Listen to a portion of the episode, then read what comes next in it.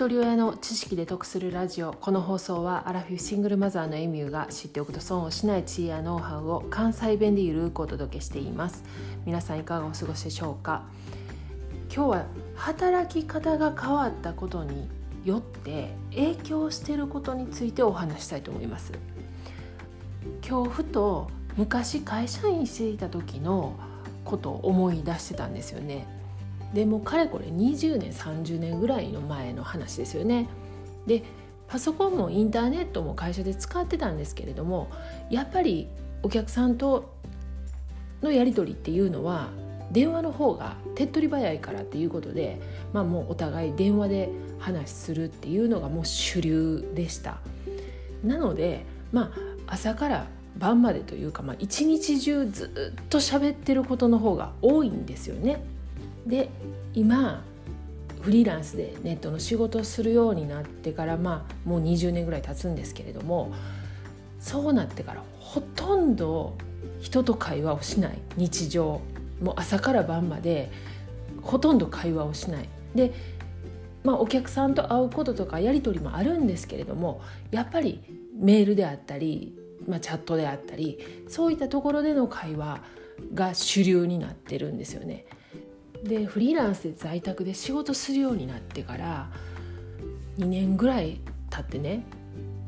もう私ほんまに喋るのめちゃくちゃ下手くそになってるわっていうのを実感したんですよね。でその代わりねその文章でのやり取りが多くなったんでまあ昔に比べたら多少文章はやっぱり上手になってるんですよね。でも喋んのが下手くそになってる。だからねなんかこう状況によって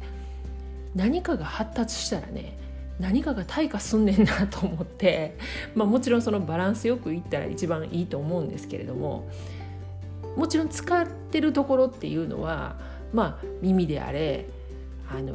目であれ口であれ、まあ、発達もするし同時にもちろん使いすぎてるから劣化もしてくるとは思うんですけれども使わないと退化もするしいや難しいなと思ってねそのバランスが。で去年のねコロナから、まあ、在宅で仕事される方が増えたじゃないですか。そしたらやっぱり同じようにこの喋らないことによってこう喋るのが下手になってるっていう人たくさんいてると思うんですよね。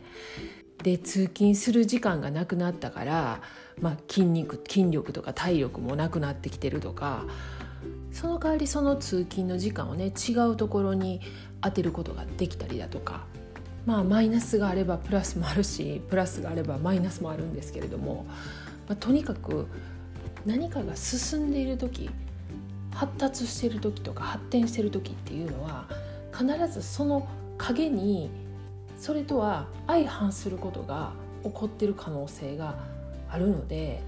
そこをね見落とさずに見逃さずにこう注意することも大事なんやなっていうのをちょっと今日ふと思いました。で今日は喋ることを重視してた働き方から文章でのやり取りが主となった働き方に変わって進化した部分と退化した部分についてお話ししました。では最後までお聴きいただきありがとうございました。今日も笑顔で。